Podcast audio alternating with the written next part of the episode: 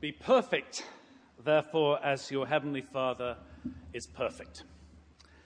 There is simply no way to turn the demands of Jesus' Sermon on the Mount into a series of rules or a series of laws or anything else that will allow us to feel justified in our own actions. In Jesus' mind, there's simply nothing that can serve as a substitute for righteousness or right relation with God and neighbor. It's amazing how creative we can be at managing to make all kinds of things that are basically good into ways that we can avoid real encounter or real relationship. Perhaps you know someone who always has to talk about something that interests them, and the subject might in fact be very interesting, but they go on and on and on, and we call them boring. And what they're doing is, is putting this subject in which they're interested between us and them so that there actually doesn't have to be a real relationship. Or perhaps you know someone who can only talk from a position of power or authority, can only talk to you as a teacher. Or maybe you know a boss who will talk to you about what's going on at work in all kinds of ways and forever and make you feel very privileged, but actually never listen to your concerns. And so that good thing uh, gets put in the way between uh, you and and the boss, and, and it becomes a substitute for relationship. Jesus told the rich young man this when he said, What must I do to inherit eternal life? And Jesus said, Well, follow the commandments. And he said, I've done all that. I've kept them. In fact, I've been so busy keeping them that I'm now worried about what else I can do to be righteous. And Jesus says, Well, sell all you have and try real relationship. Try putting aside those things that have become a substitute. Engaging the other can be really hard work, but it's the way to real blessing. And that's why we say that the heart of who we are as a parish is to be a worshipping community who grow in faith through engaging or by engaging with God and our neighbor. It's conscious, it's hard spiritual work. We remember two weeks ago uh, how difficult it is to do justice and how justice is founded in relationship. And last week, Elizabeth talked to us about forgiveness and how difficult it is to forgive and be forgiven and how important it is that we do that. I said to her afterwards, I said, I hated that sermon. It was what Jesus said. You know, it was, it was this is not easy stuff. And this week, our attention is directed toward right relationship with those who would bully us or put us down or denigrate us or in some way otherwise do us harm. And Jesus recalls the ancient law. You've heard it said, an eye for an eye and a tooth for a tooth. Now, that law was originally a good and graceful and wonderful thing because it was a liberal law. It said you may only take an eye for an eye, and you've got to stop this business of wiping out an entire family for a small offense. He said that the punishment should fit the offense. But it's become, this law has become an opportunity for revenge. Oh, good, I get to take your eye. And he says, I say to you, love your neighbor. Watch over those who persecute you. The law is neither an excuse for vengeance nor battle. Do not resist evildoers by doing evil to them. Instead, says Jesus, engage your neighbors and by your actions show up theirs for what theirs are. And so he goes on to this business of walk the extra mile and turn the other cheek. And I'm persuaded by reading this part of Jesus' sermon that sees him as offering a way of non-violent engagement, but still engagement, with those who would do us harm. You see, he says if someone strokes you on the right cheek, what's that about? Why does he specify the right cheek? And the answer is if you're right handed and you're striking someone on the right cheek, you are backhanding them. And you backhand an inferior. And Jesus says, turn the other cheek, which leaves the person hitting you with a problem, because either he's going to have to hit you as an equal or back off uh, and so turning the other cheek is a way of standing up for your own dignity without repaying violence with violence. Same thing happened with this business of give your cloak. You, uh, if you were in debt, and many of the poor were in debt and in debtors' courts, uh, and, and, it was harder and harder and harder to get out of debt, it was like a vicious cycle. The, the one who held the debt could, re- could take your coat for the day, had to give it back at night, but could take your coat for the day and you were in effect shamed. And Jesus says, takes your coat, give him everything. Give him your shirt. Give him more. And, and, and, and let, let him worry about what he's holding on to, or her, usually him. It's, it's a way of retaining your dignity when the system is trying to take it away. Or this business of walk the extra mile. Walk the extra mile, a Roman soldier could conscript you to carry his pack, just like he constricted Simon of Cyrene to carry the crossbar of Jesus, just at any moment, and could constrict you by custom and law to walk for a mile.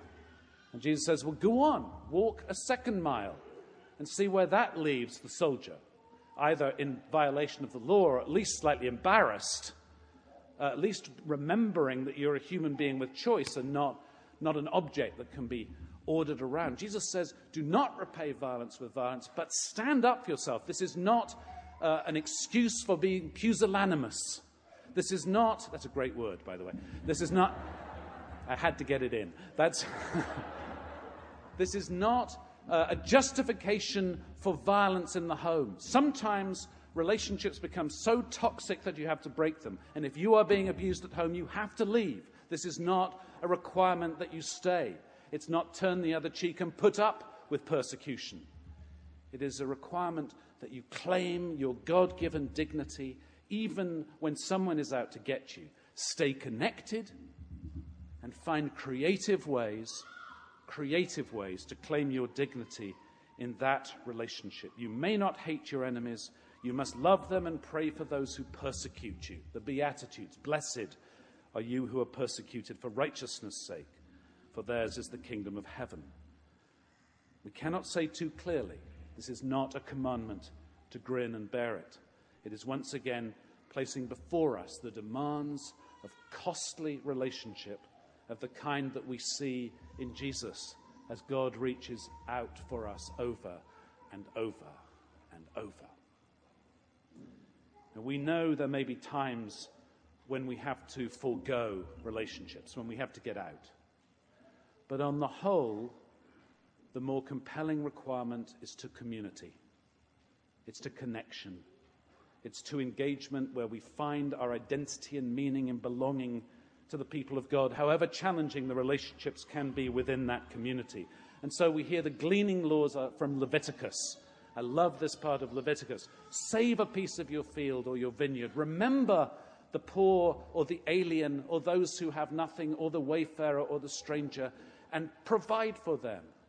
And when you're in community with others, don't bilk people out of their wages, pay them what they earned. And don't gossip, slander behind their back. But if you must give reproof to a neighbor, do it to their face. Love as you would be loved. There's really no reason to hold a grudge. Do what you need to do for the good of the whole community. These are not rules by which we can justify ourselves but demands we strive for that righteousness, that justification that flows only from God's grace.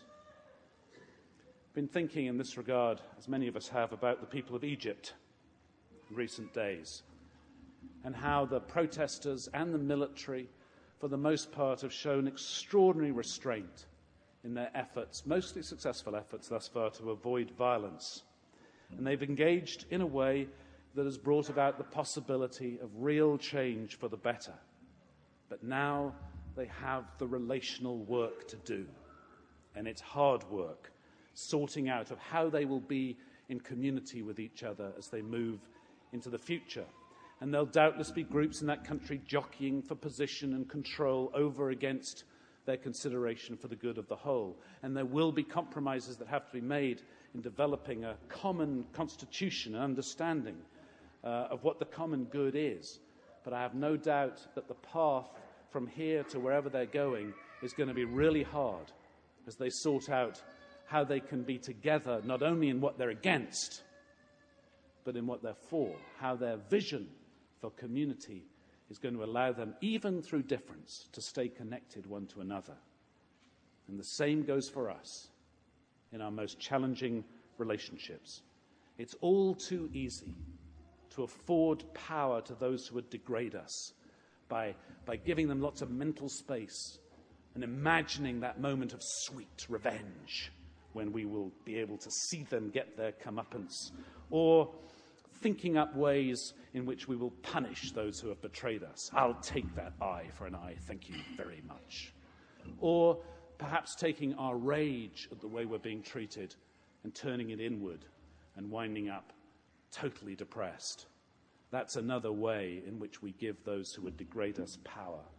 And instead, Jesus says, find ways of connection that show the behavior for the other for what it is, so that they can do the work they must do in allowing God to transform them, just as we must allow God to reshape us to be more fully the people we were created to be, people with inherent dignity, because we are beloved of God and created for love. We will not be afforded our own dignity in those relationships unless we find ways, creative, imaginative ways, to turn the other cheek or to go the extra mile. That's where we will find our own growth in faith and our capacity to put our trust in God's love. For you, says Leviticus, shall love your neighbor as yourself. And you, says Jesus, costly, demanding, engaged relationship, even when the person is putting us down or degrading us, you must be perfect as your heavenly Father is perfect. I offer this in the name of the Father and of the Son and of the Holy Spirit.